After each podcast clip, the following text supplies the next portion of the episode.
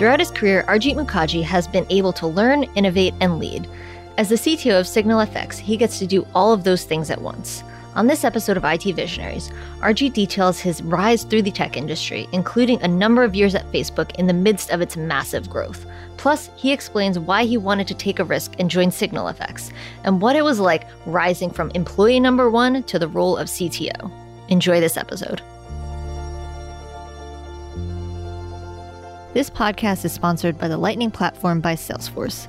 Salesforce just introduced the Lightning Platform Mobile, the low code mobile app development platform that empowers anyone to easily build, publish, and manage AI powered mobile apps for employees and for customers. Find out more at salesforce.com slash build mobile apps.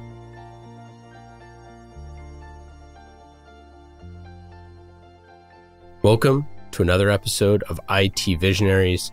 I'm Ian Faison, Chief Content Officer here at Mission.org. In studio, Arijit, how's it going? Going pretty well.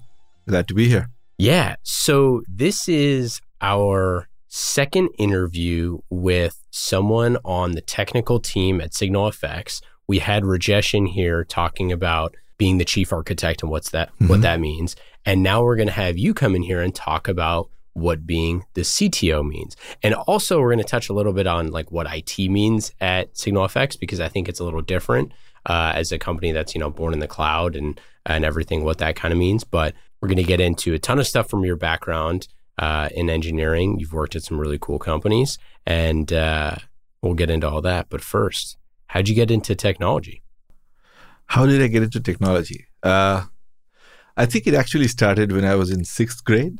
We had our uh, computer studies class. That was an optional class that some of the students could do.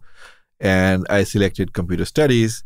And then back in the day, um, you know, back in India, so my dad got me a uh, a little, you know, you, you, know, Sinclair Spectrum ZX80s and so on. Uh, anyway, those used to be those little home computers that you could run. Yeah. It had 64 kilobytes of memory. It was yeah. pretty advanced. Anyway, so he got us one of those, and that's kind of what got me on the path to programming, and that interest remained. So when um, when I went to school, sort of the uh, electronics and computer science is what my background ended up being. But it all started back in the day. Uh, my dad actually uh, uh, encouraged this interest a lot. Uh, so he used to buy me these super expensive Time Life series books on on computers and technology, and and and I think that was really formative, uh, at least for me. Do you think that your kind of like early early career interest in engineering, interest in technology, you know, it leads you to this place where you you know, you get an MS from UC Davis in computer science. You're kind of going th- down that traditional route. When did startups start becoming something that you were interested in? Ah, so uh, interesting question. So, you know, when I was graduating, uh, when I graduated from UC Davis, you obviously look around and you see, you know, what companies are out there. And I graduated back in 99. So this is like the peak of the internet boom days. Like if you remember, like you know, the more loss you made, the better the company did, and yeah, lots yeah, of IPOs. It was like crazy, crazy times. And of course, I also applied to uh, some startups as well as to some larger companies. I got offers from two. One was a startup, and one was Cisco. And uh, I've regretted the decision, and then again, maybe not so much later. But uh, I ended up joining Cisco because when I went to interview there, uh, I was very impressed by just the campus and the scale of things. It felt like, wow, like these guys have it made. This is amazing. Yeah. It's a different matter that that startup went on to be a very, very successful IPO. And I thought, well, you know, maybe I made a mistake, but in, in the end, it doesn't really matter as much. But then, you know, time goes by, and at some point, I'm thinking, well, you know, I'm working in this big company, but I'm in, I'm in Silicon Valley. This is where you know action is. This is where you stay. Of course, it's expensive to stay, but there's so much opportunity. If I remain in a big company, then am I really exploiting the opportunity that's around me? like if i'm going to keep on working just in a big company might as well move somewhere different and have yeah. a great quality of life and so on and that's kind of what got me uh, thinking that maybe i should change some scenery and that's kind of what got me into facebook and then Facebook was an amazing, amazing ride. It was but this was early experience. days. This I was mean, early days. Yeah. So I went there end of 2007. So back in the day, it's uh, it was obviously not a done deal. MySpace was ruling the roost, and and then Facebook was just this up and coming challenger, a fraction of the size, maybe 40 million active users and whatnot. But the company did have like very big ambitions. Actually, there's an interesting story about uh, uh about Facebook if you want to hear. So. Uh, so it, it happened when my wife was visiting back in back in India, meeting her family, and I was up here doing nothing better to do. So I decided let me go ahead and apply at some companies, and I applied to Facebook. I got in, and then when she comes back, she's on the phone with her dad. Says, "Hey, dad, you know Arijit changed his job and he's joined this company called called Facebook." And because the phone lines were probably not great, he heard sex book. Oh my. he's thinking, "Oh my God, what has happened to my daughter? My poor daughter is married to this creep." Is probably what he's thinking. Oh my And then, of course, it was not the same. But I mean, it was not a known brand. I think that's the point back in the day, especially you know, if you're thinking India. But anyway, so that was very wonderful because I, I saw a lot of lot of stuff. It was very exciting. It a lot of growth. It was an amazing, amazing place to be. And I was there for almost what five and a half years or so. And then that's when I'm thinking, wow, you know, if I enjoyed this experience so much, why not uh, try something even smaller? Like, why not try to see what happens when a company grows from like nothing to something, right? And that's kind of what got me interested, and that's kind of why I, I, I joined Signal FX in the end. So, how big was Facebook when you started? Like, how many employees? Uh, I think uh, it was maybe 400 or a little less than that in terms of total employees. I think the number of engineers in the company was maybe 100 or less. So it was a very, very small uh, community at that time. We had Jocelyn on. I don't know if you were Goldfein? Yeah, yeah, yeah. Um, we've had her had her on for for two parts on IT Visionary. She's absolutely brilliant. Yeah, She's yeah, awesome. yeah. Um, but yeah, that's funny that you guys overlapped. So I, I love that idea of like, hey, found something that worked pretty well. I mean, you had to feel pretty fortunate that you're like, wow, I picked the right picked the right company Yeah. at that point. But picking that second winner is, you know, you're like, hey, my or my luck you're good. Uh, I got on, I stayed on, I, I did everything I needed to get the job, did a great job. But then thinking about trying to find really, really early stage companies is hard. I mean, I think a lot of our listeners who are thinking about doing things like that could probably say, like, how how do you know how to pick Sure. something that's going to be good? I think I'll give the short version of it. The answer is you don't. Yeah. but uh, for me, this is kind of how I think it played out. Uh, a successful company has a lot that needs to go right in order to make that successful, right? It's not just the technology, it's not just the marketing, it's not just the sales, not just the CEO. Like you need a lot of things. You need a whole lot of luck at the same time, right? So I think for Signal FX, for me, it was actually uh, not a done deal by any means. A couple of things sort of uh, came together, which I think uh, got me to join. Firstly, you know, so at that point, I was I was I was willing. I had appetite to take risk. Yeah. But I thought, you know what, I want to go for experience and don't worry about you know whether it works out or not. Something has worked out well for me, so let's just take some risk. Let's just try things out. So there was a little bit of that going on in the mind the area that what Signal FX does is exactly what I worked at at at Facebook. So I helped build their metrics monitoring system and sort of working on that for quite a while. And so it was exactly in the area that I wanted. It was being founded by the technical co-founder Phil Liu, who was a friend of mine. We worked together at Facebook for many years. I liked him, he liked me. So it was also with a person that I kind of trust and, Yeah. and I and I respect. And so that, at that point, I was thinking, look, um, if I'm going to go to as a non-founder, if I'm going to go to a startup, this is probably as good as an opportunity to join Signal FX as opposed to something else because you know all the stars have aligned. Good technology stuff I'm passionate about. Good people.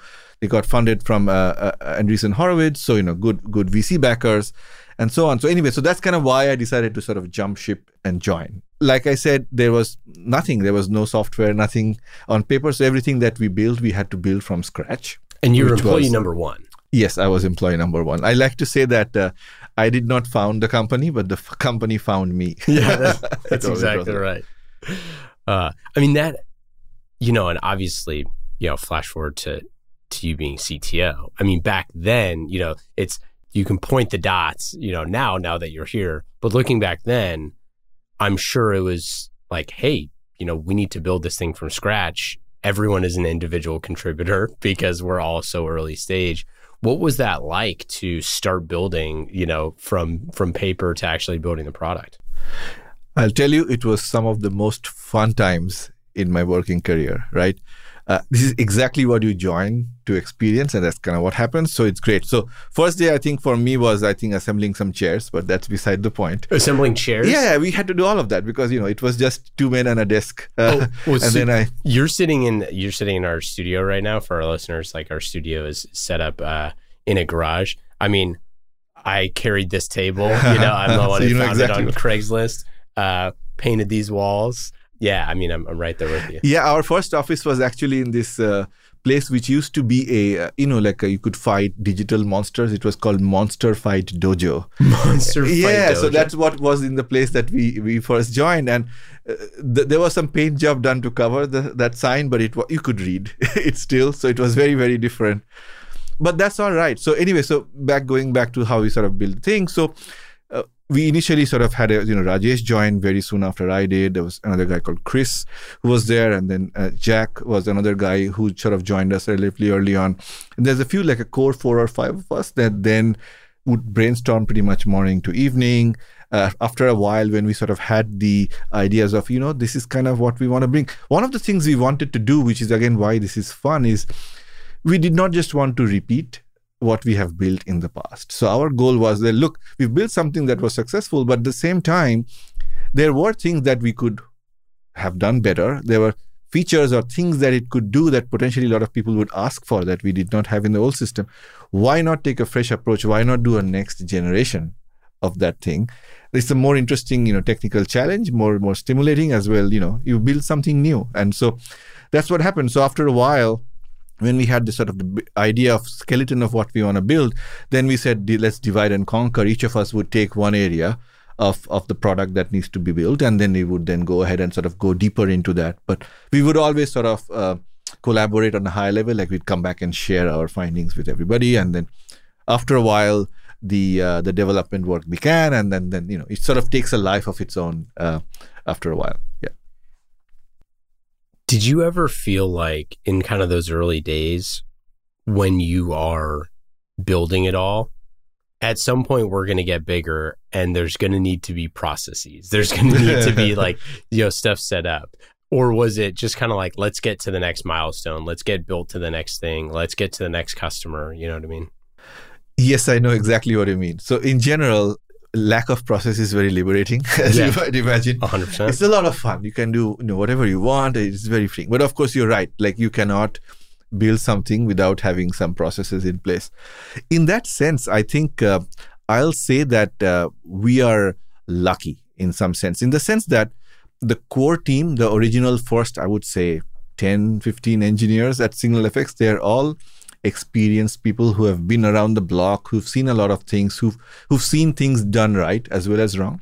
And so I think we had a, uh, especially because of some of the engineers that we hired that joined us, like we had a a sense for doing things a little bit more uh, systematic way relatively from the beginning in terms of the kind of tooling we had the kind of processes we had it wasn't like super advanced or anything by any means but it was still there because again we've informed by past experience of working and seeing you know these kind of systems being built. And so yes there was a little bit of process but i i, I will agree with you that that needs to change over time. So right now for example we are far more process oriented in our development process than we used to be. And that's also a requirement because as the company matures you need to become uh, more systematic in some sense. So we are going through that evolution. I think we are doing that quite well actually. But yeah so we are going through that whole evolution right now. But I think we started from a relatively decent place, which I think allowed us to sort of make this transition more more easily without a whole lot of disruption.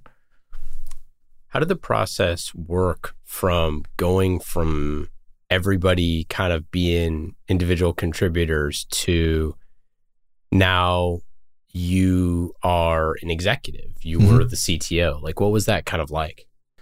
Yeah. So, um, it kind of happened somewhat organically. So, you know, the way it happens is at some point, like we are obviously hiring and the company is growing. Uh, we were quite deliberate in how we hired, especially within engineering. Uh, we would probably average a, an engineer a month, if if not even that, perhaps for the first four or five years. So we were very deliberate in oh, wow. who we hired. So we, we grew slowly in the beginning. But then as the as the teams grew and so on, at some point, you know, I found myself, Rajesh found himself like being less hands-on and a little bit more of a, you know, just looking at whether the projects are running well, a little bit of sort of the people management and so on. So started yeah. coming in. It was all very informal. So our goal was to maintain a flatness to the structure as long as we could. Yeah. Uh, because we felt that that was very desirable because it's part of the small startup experience. If you can bring somebody in and say, you're going to re- report to, you know, uh, the CTO and, you know, everybody's got, so we don't have any titles, for example. Yeah. So it's very flat. So everything was sort of somewhat informal but rules were slowly being formed over time right? And then at some point you know that it starts becoming more and more where i started becoming basically managing a couple of the functions within the team. And then uh, four years or so after the company was started, Phil decided to take a step back. His children were growing up, going to high school so he wanted to spend some time uh, with his family. At that point, so then there was a need for a CTO, and because you know I've been there from the beginning, Rajesh has been there from the beginning, so we sort of became CTO and uh, uh, chief uh, architect at that time. I was running engineering because I was sort of in some ways. Uh, um, Phil's sort of second in command, so to speak, his right hand man for a while. And so uh, when he left, sort of running engineering on an interim basis until we hired our excellent sort of VP of engineering, Leonid. And when that happened, so we had this troika in place. So with yeah. Rajesh, with Leonid, and myself. So that was very interesting. It's, it was an interesting transition for me because uh, it's a very different role, as you can imagine, especially yeah. having a chief architect and a VP of engineering in place.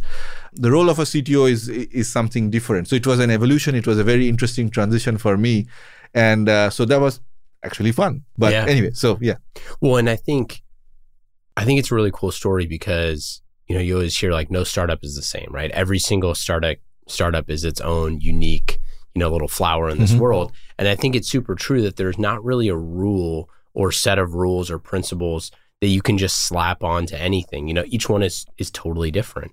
And each one is going to have a different founding story. Each one is going to have you know different sort of things. And to get caught up in the titles and the bureaucracy and things like that rather than you know focusing on your customers building things that they want you know that sort of stuff i think you kind of uh, get wrapped up. In i think the kind of just startup like Hollywood startups, you know, like the, yeah, the, yeah, yeah. the professionalization and the glorification of, of things rather than, yeah, at the end of the day, it's a bunch of people doing work um, and trying to get the job done. And it seems like, you know, from everyone that we've interviewed at Signal, obviously we've interviewed, uh, you know, Mark Cranney and Tom Butta, the CMO, Mark Cranney, the, the COO, uh, you and Rajesh.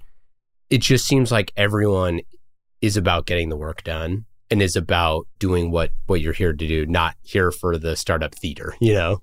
You're exactly right. I'll tell you this. So it's really about doing what's right for the company, as you said. I was perfectly happy not being CTO. If Phil, Phil was here, he would continue to have been that, and that's fine too. So because I feel of the company as like almost like a baby, yeah. In the sense that you've been from the beginning, you've of sort of let it grow. You care about the company a lot, and so you want to do make sure you do things that, that are good for it and personal stuff happens it doesn't happen it's sort of it's it's not really the main driver yeah. right and but it's also true that if if the company does well like if the company grows then opportunities necessarily will open up right and so that will happen organically it doesn't have to be you know at least in my opinion like so planned and you know uh, like things just happen if you're there if you're good, if you're doing work that's important for the company, then opportunities open up for you. And that's kind of what I would say, perhaps, right? What were some of the things that surprised you as you grow? Like, I would imagine that going into board meetings as CTO feels a little different than being an individual contributor or, you know, whatever it is. There's those kind of situations that come up where it's like, okay, now this title actually means something to other people that you know, internally we might not have ever cared about, but externally is a big deal. Yes, it is. I don't feel any different. Yeah, right. But yes, the title does make a difference. Yes, so the, you know, board meeting experience, especially initially, were very interesting. Uh, obviously, uh, being in this role, I now get exposed to many other sort of associated things on the business side of things. Yep. For example, things like fundraising and so on. And it's it's fascinating to see how that part of the work, you know, the world works in yeah. some sense because while you're working on technology, while you're coding and so on, or even managing, like you still sort of your your environment is still the technology stuff, technical stuff itself, but there's so much else that are going on. So, for me, the fascinating bit is seeing how businesses work and businesses succeed and what are the challenges. And i also get obviously a lot more visibility into what happens on the sales side on the marketing side. And to me that's sort of fascinating. It's just that uh, that exposure that one gets. Obviously uh, my role also has become far more um, external facing that is also interesting you know transition in the sense that uh, I didn't know I enjoyed talking publicly as much as I perhaps do. Uh, that was sort of a revelation. At the same time, you can have very meaningful conversations. People will seek you out to sort of you know share ideas, discuss things. So yes, so this this title does sort of make a difference as far as how others will perceive you in some sense. Yeah, I mean, both Rajesh and and Mark talked about how you jump on sales calls all the time or you know talk to customers all the time things like that that traditionally you know i'm sure you didn't think that you, right. you were necessarily going to be doing back you know uh, when you're employee one but i think it's it's one of those things that i think a lot of you know cios and ctos that we talk to on the show when they're first starting a lot of times they're taking you know they've been at a point in their career where they become the role that you know they you know apply for a job go from VP of IT to CIO mm-hmm. or, you know, VP of engineering to CTO. Mm-hmm. When you're born in the company and you've had the experience that you've had in your career and you become that, it's just a different it's a different set of experiences that bring you to that point. And then you have this opportunity to look up and say, well, what are my peers doing? What are other CTOs doing? How do they organize their teams? You know, how does all of this stuff play in? Do you have, you know, now that now that you've you know been in the role for a while are you starting to develop that network of peers that are in similar roles that kind of how do you talk to the board? How do you do these sort of things? Uh, i have a few. Uh, it's not extensive by any means at this point but I, I do have a lot of friends who are also in similar positions in other companies and we will meet and shoot the breeze every now and then. Uh, so yes there's a little bit of that happening. At the same time as you said earlier it's also a a case by case basis. Every company is different. Yep. For example, uh, you will find that in many companies, the CTO is also the head of engineering, right? Mm-hmm. And so they have that function. So they're far more operationally focused. In our case, because we have our VP of engineering, because we have a chief architect, in my case, it's it's less of that and yeah. more of. So I think uh, one has to find that right balance and the right sort of agenda for oneself, right? Because at that level, the CEO is not going to tell me every day, like, you, Arjit, go and do X or Y. It's something that I figure out, right, for myself. And it has to be based on the context that's around me, right? And so that's sort of part of the whole process, especially initially, it was important for me to figure out because, you know, one fine day you're the CTO. Right? Yeah, exactly, right? Like, right, there's right. no roadmap. I mean, I think that that's one of the things that um, I think I was getting at with the question of like, one day you're on a product roadmap or trying to deliver that. And the next day, it's just like, blank space in front of you. Mm-hmm. You're like, wait, mm-hmm. I got to figure out what are the right things to do. Where do I where do I look at those cues? I wanted to talk a little bit about IT at Signal SignalFX because something we touched on a little bit with Rajesh. You and I talked, you know, before we before we hopped on air here about it. It's a little different how you structure. Obviously, you're born in the cloud, so that makes uh, you know infrastructure completely different. Um, how do you view like internal processes in IT at SignalFX? So there's sort of two ways to look at it. So there's the the information technology that we are using ourselves in our day-to-day work, right? So our laptops, our connectivity, and so on, all of that. At the same time, uh, we are also running a SaaS service that's running in the cloud, yep. right? And so with us, we took uh, from the beginning a kind of a minimalistic, simplistic attitude towards the IT, the technology that we use on a day to day basis. For example, we don't have tethered Ethernet connections anywhere. We decided it's going to be wireless, and wireless is going to be good enough, fast enough. Uh, we don't run any any servers, so on, like within ourselves because it's all in the cloud. Everybody gets a laptop, everybody gets connected to the wireless. It's done, right? So in that sense, obviously, as we are scaling up, like you have to have other sets of tools you have to have asset management security this and that. So there's a lot of other stuff that comes in. So now we have an it function. But in our case the it function reports up to the finance department. That's so interesting right? Because they're in charge of facilities and various other things. Uh, so that's very interesting. And on the on the engineering side on the product side on the saas side we run in the cloud. And so since that's something because we are obviously a devops shop where we are producing code, we are operating it. So that function necessarily has to be within engineering, right? Mm-hmm. So we do have a function to sort of manage our usage of the cloud, both in terms of the kind of tools that we use, also like keeping a track, because where finance will come in is cost management. We cannot just use as much resources as we want. Mm-hmm. However, we may like it to. So, so there's some amount of interaction that's obviously always going on because there's a business aspect of our cloud footprint that's important for the company to manage. But for the most part, it's all managed by engineering uh, on the cloud side. So it's a uh, two different. Uh, so we don't have any CIO, so to speak. Right. So somebody from you know sales or marketing wants a product. Do they just go get it? Talk to talk to the CFO. go get it. Uh, kinda. Yeah. So everybody gets a budget, and then you know you you need a you know Salesforce tool, a marketing tool, etc. We have very strong leaders on the sales and marketing side. Mark Cranney we have uh, mm-hmm. Tom Butta, and so on. And so we are, uh, you know, they're empowered to go make the right calls and get the right tools, whatever is necessary to run the business. Before we uh, before we get some lightning round action here and finish with the rest of the questions, I do want to go back to Facebook for a quick second. Any stories from Facebook that were particularly interesting when you were there? You know, you saw massive growth from the time that you were there and, and there for, for a good while. Anything particular that stood out?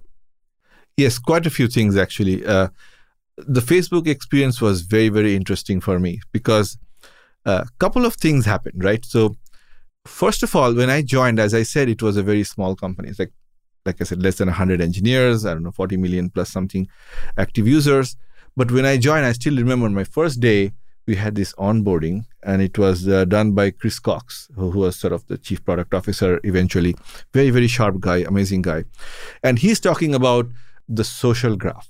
Mm-hmm. And he's saying, look, uh, you know, humans are connected through a social graph, and our goal is to build the social graph of the world. And I felt, wow, that's very ambitious. Here you are with just 40 million users within US potentially, and you're talking about building the social graph of the world. Like the cynic in me was like, yeah, right. Yeah, right. right.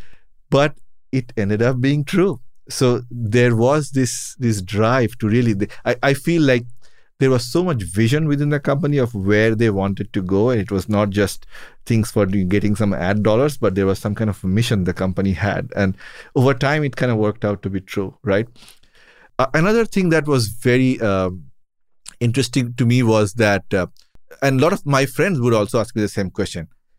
You're going to facebook? It's just a website. Like totally. what, you know what can it be? Like how much interesting work can that be? Like how are you going to make money? But that's a separate point. and so there was a little bit of a uh, minimization of like the technical challenge there. Like they would really question my decision.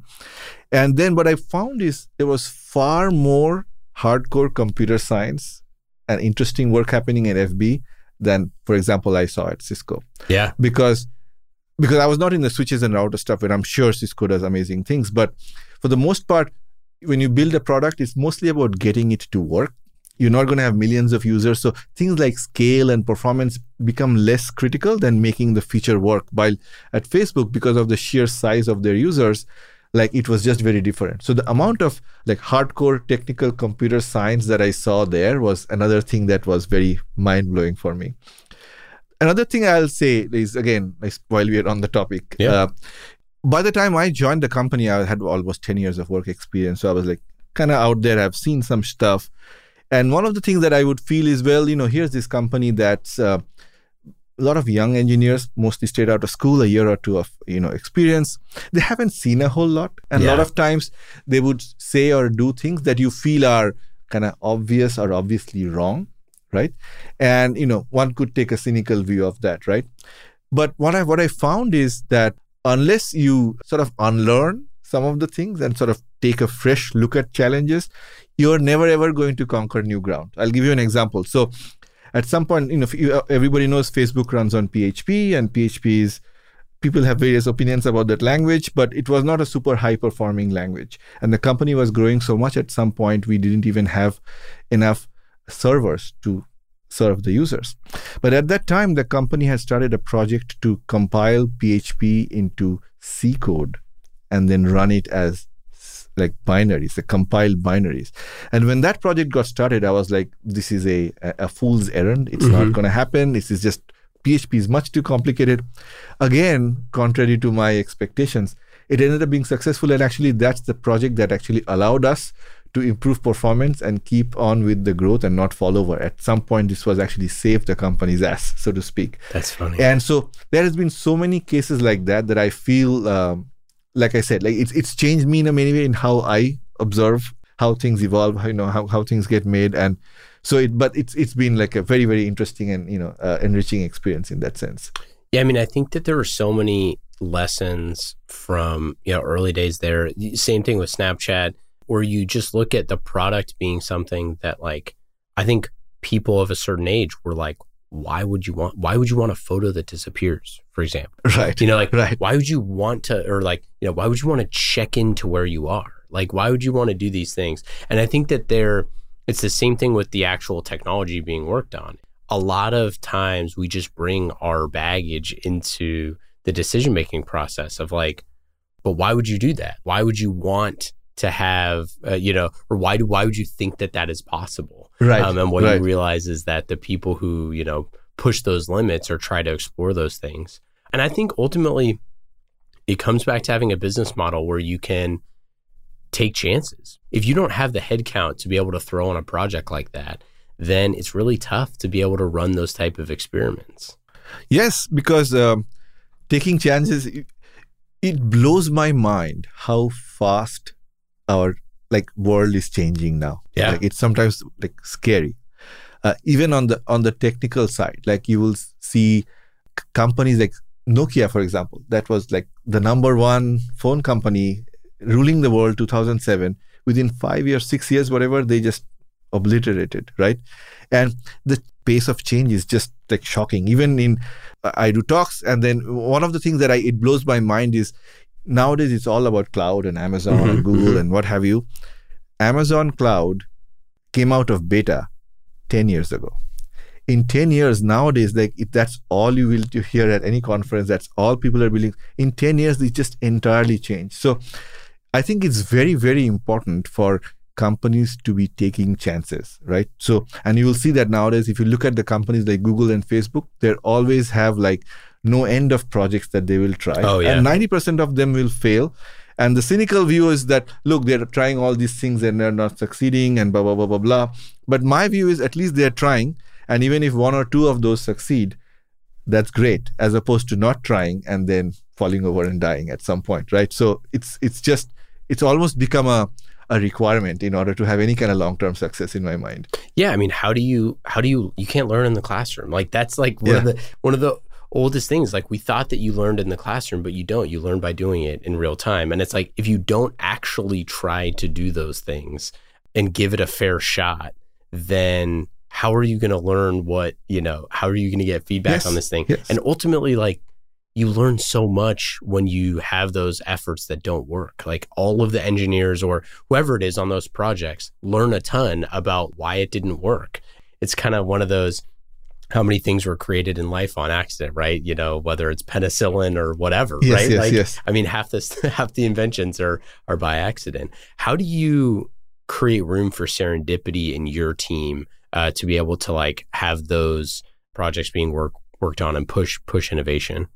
Yes. So um, it's a mix of different things. I think uh, one needs to get inspired. One of the things that I like about the company, and especially I get to do much more because of my role, is to meet with customers, eh, to meet, you know, go to conferences, meet with customers, prospects, and just see what people are doing Mm-hmm. and what kind of problems are they facing. Because unless you hear them or unless you hear about what people are trying, like sometimes they trigger ideas, right? So that's something that we as an engineering team like to do. Uh, in our case, it's also interesting because our product is kind of technical. It's a little bit advanced. So typically, we don't see the kind of features or functionalities that we have with our customers. So uh, what that means is, you know, unlike you know traditional product management where the customer will say, you know, I want a burger of this size with this taste and whatnot, and you just take their survey and then try to build it. In our case, it's really understanding the customer's use cases, the problems, and then figuring out what because they may may not know, they may not tell you what the right thing is. So there's a lot of that interaction that a number one is important for us to do. The second is uh, we obviously are again an engineering bunch. We have like uh, lots of engineering technical discussions within the company. We have tech talks and so on. The third thing we do is we have these hackathons, which have become Yeah. like pretty uh, standard now in the valley, and so we do that too. We actually do long ones. We do uh, three day long long Oh, wow. hackathons because that way you can get something substantial done, and then we plan them ahead so uh, you know people can uh, like submit ideas and they can canvas for others to join them because not everything can be done by a single person. So it's like a big production thing. So we do that. I think once a year, and then at that point, like uh, again, a lot of interesting ideas will come up. So we sort of, you know, uh, at this point, we are also within the engineering organization. We've set the process up so that we can do exploratory sort of uh, investigations on certain ideas and so on. Not necessarily have them in the product plan, but have the exploration part of our roadmap, so to speak. So we're sort of trying to set up both the process as well as some of the other things around it to try new things. But it's a lot of also just looking around, seeing, you know, following uh, others and, and looking at what's sort of new coming on. Uh, we will get influential sometimes speakers or you know representatives from other companies or other open source projects to come and talk to us. So it's a mix of various different things. What are your roles and responsibilities as CTO at SignalFX, and what are the type of customers that you're working with? I consider myself uh, Signal FX's many-headed hydra in some sense, in the sense that I have uh, like four or five different areas that I sort of engage with.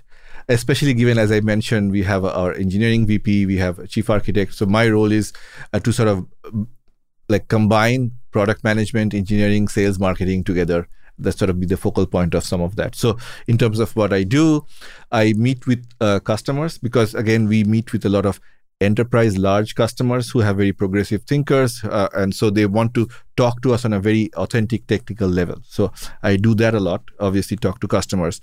On the marketing side this is very important because i feel like part of my role is to to make observability a thing because there's l- huge part of the world where it's still maybe not as advanced as it can and should be and i feel that as the world sort of becomes more modern and becomes more cloud native it's a function. I feel can consider myself an evangelist in some sense right? Absolutely. not only speaking about the company not necessarily but talking about observability and how to do it right what the challenges just informing. So that's a big part of that.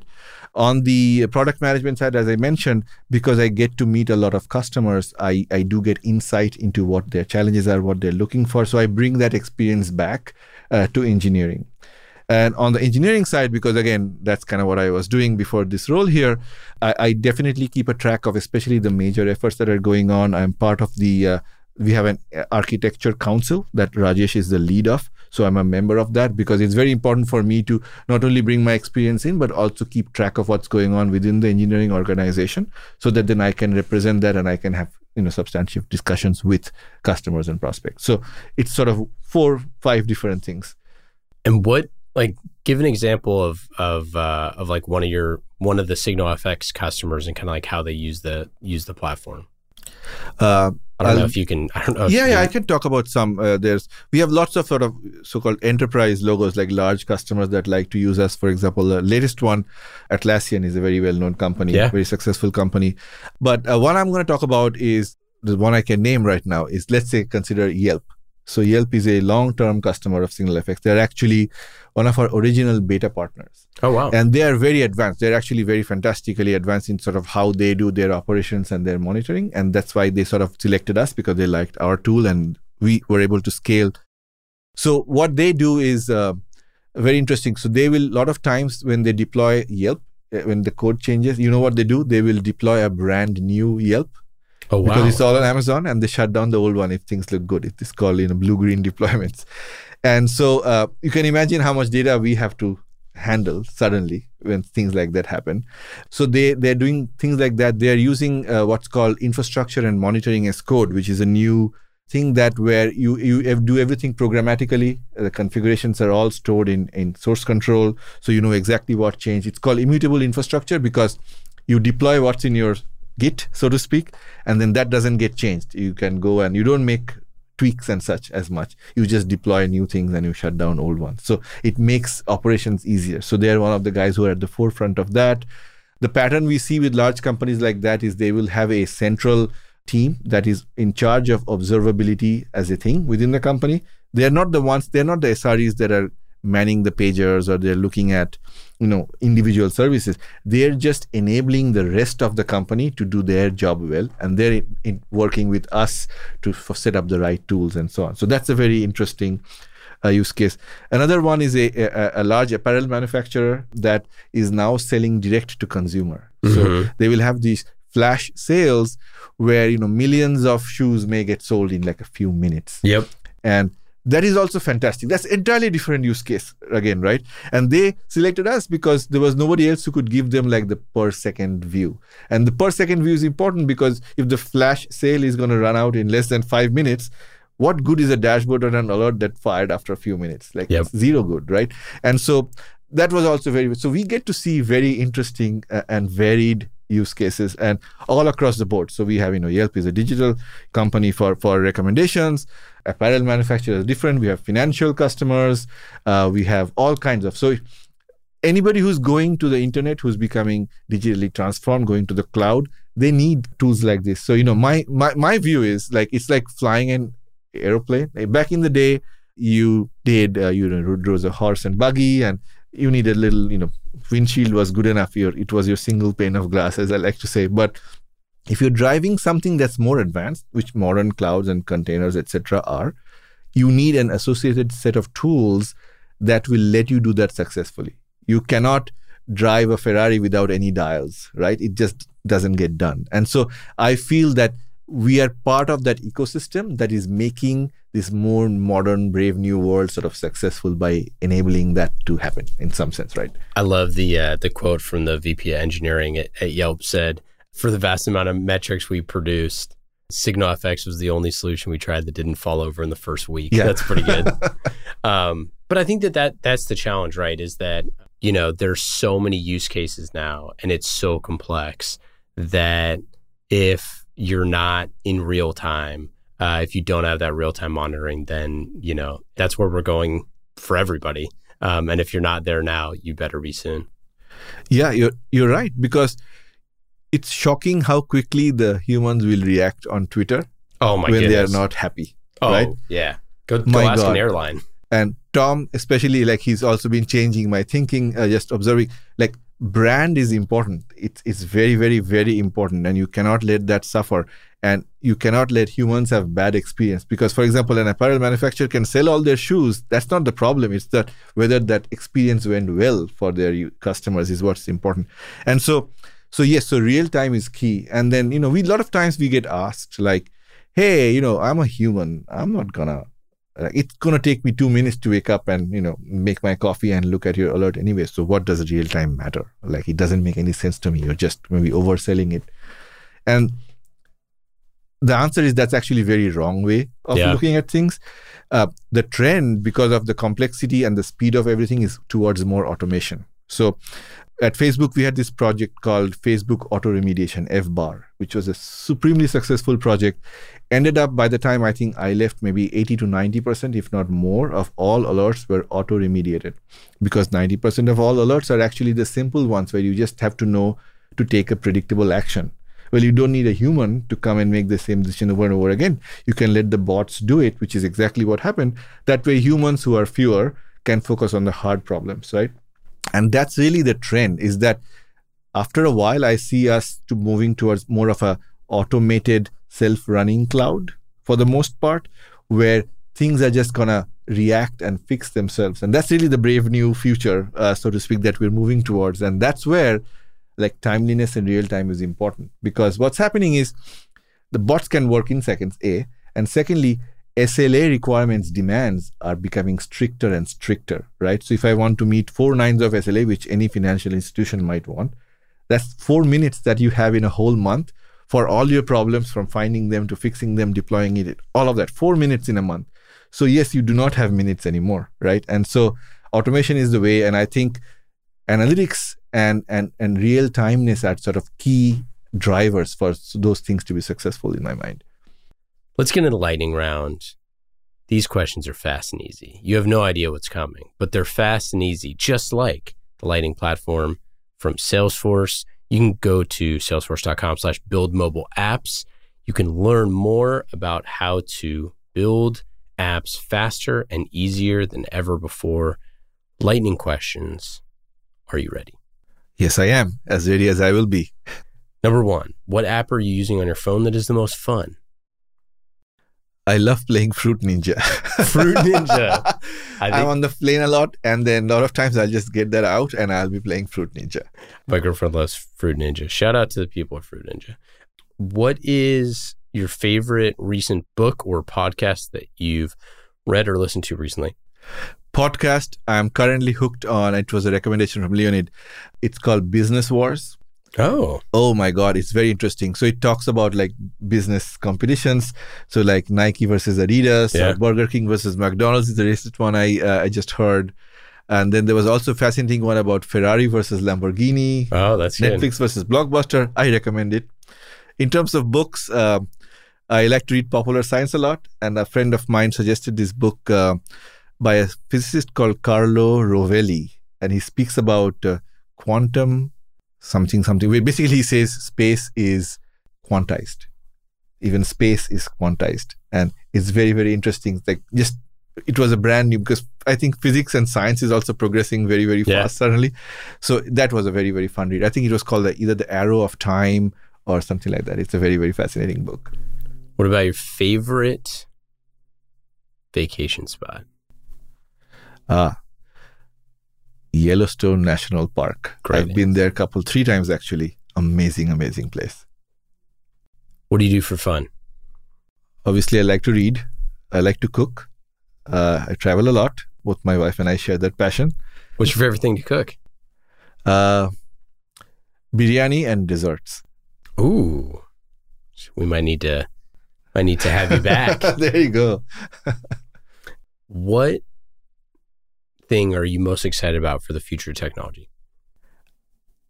I just want to be there as much as possible to see what the future brings. It's like, like I said, it blows my mind how quickly things are changing with material science, with you know DNA and and, and biotech and so on, computer science, like quantum, uh, you know, computers. Like I hesitate to uh, make a prediction about where things will go, but I know that it's going to be very fun and exciting. What is your best advice for a first-time CTO? I would say uh, for the first time CTO, take a bit of time and understand the expectations of your role because, I, like I said, the situation is very different from different companies. Ask around, figure out like what the expectation of your role is. That's very important before trying to sort of maybe act very quickly. And then also, I think one must realize that what of those are like play to your strengths, things that you enjoy. It cannot just be because I'm expected to do something that's not enjoyable to me that you should. So I think passion is a force multiplier personally. So if you're passionate about something, you'll be good at it, you will do it well. And so I think, uh, yeah, so figure out what, what, what the business needs from you, obviously understand the expectations and also find like focus it towards your strengths and then try to get help where you're maybe not as passionate about. I love that. What question did I not ask you today that you never get asked that you wish you were asked more often? I think I'm drawing a blank. You've been a very great interviewer. well, I mean, I'll take that for sure. yeah, I I think I'm drawing a blank. How about um, what would your what would one of your colleagues say about you behind your back? Oh, they'll uh, comment on my disgusting jokes. So I Oh. have this, I have this passion. Actually, it's a passion at this point. It's an obsession, probably, for bad puns, Oh, and that's all I can think of. My mind is crooked, and uh, so I'm inflicting them on my coworkers pretty much all the time. And I'm sure they're, uh, you know, I'm so here cursing for, me behind my back all I'm the time. so here for bad puns. We, I am, I also drop a lot of bad puns into uh into our Slack channel. RG, this has been absolutely awesome. Thanks so much for for coming on the show. Anything to plug? Well, everyone should check out Signal FX. A- anything else? no, check out Signal FX. Uh, follow me on Twitter, and uh, and and hopefully I can have some good discussions with you guys about observability. Like I said, uh, this is an area of great passion for me. Obviously, for also for my company, and so uh, you know, drop us a line and we can chat. Yeah, maybe we'll do an episode in the not too distant future and just go super deep. I mean, we did a bunch of stuff with Rajesh, but I think that there's some uh, a deep dive uh, on observability that we could do. But uh, awesome. We'll have you back. This has been fantastic. Awesome. Great. It, it was my pleasure to be here. Thank you.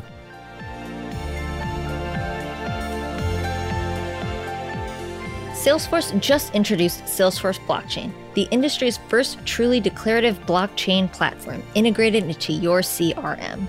Learn more at salesforce.com/blockchain.